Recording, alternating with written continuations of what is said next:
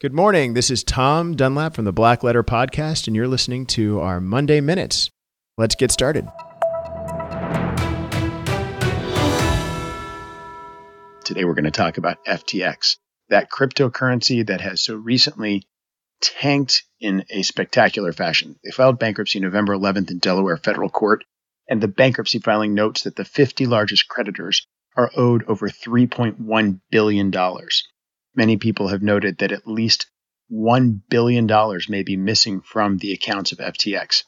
In fact, and this is probably my favorite quote of the week, the person who oversaw the winding up and bankruptcy of Enron, John J. Ray, who's FTX's new chief executive officer and uh, overseeing this, has said, quote, never in my career have I seen such a complete failure of corporate controls and such a complete absence of trustworthy financial information as occurred here.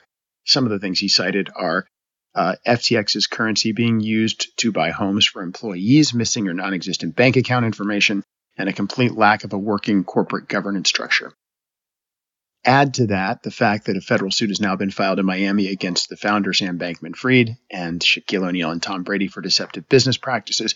Add to that the Bahamian police are, where FTX is based, are now investigating possible criminal charges in the Homeland Security in the United States has also put out a notice requesting information from anyone who may have been harmed by FTX. Huge mess. And to top it all off, the lawyer aspect of the story is Mr. Bankman Fried, of course, went on Twitter last week on Wednesday and said, quote, F regulators, and I'm leaving out the rest of that word, they make everything worse, in addition to other things.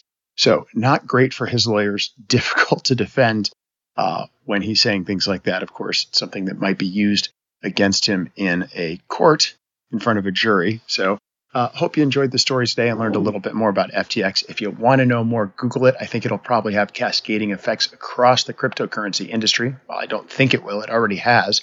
And you can just take a look at the crypto exchanges to see where that's been. Thanks for joining me on this Black Letter Podcast Monday Morning Minute. I hope you don't have a lot of crypto. And if you do, I hope you don't have FTX. Have a great week.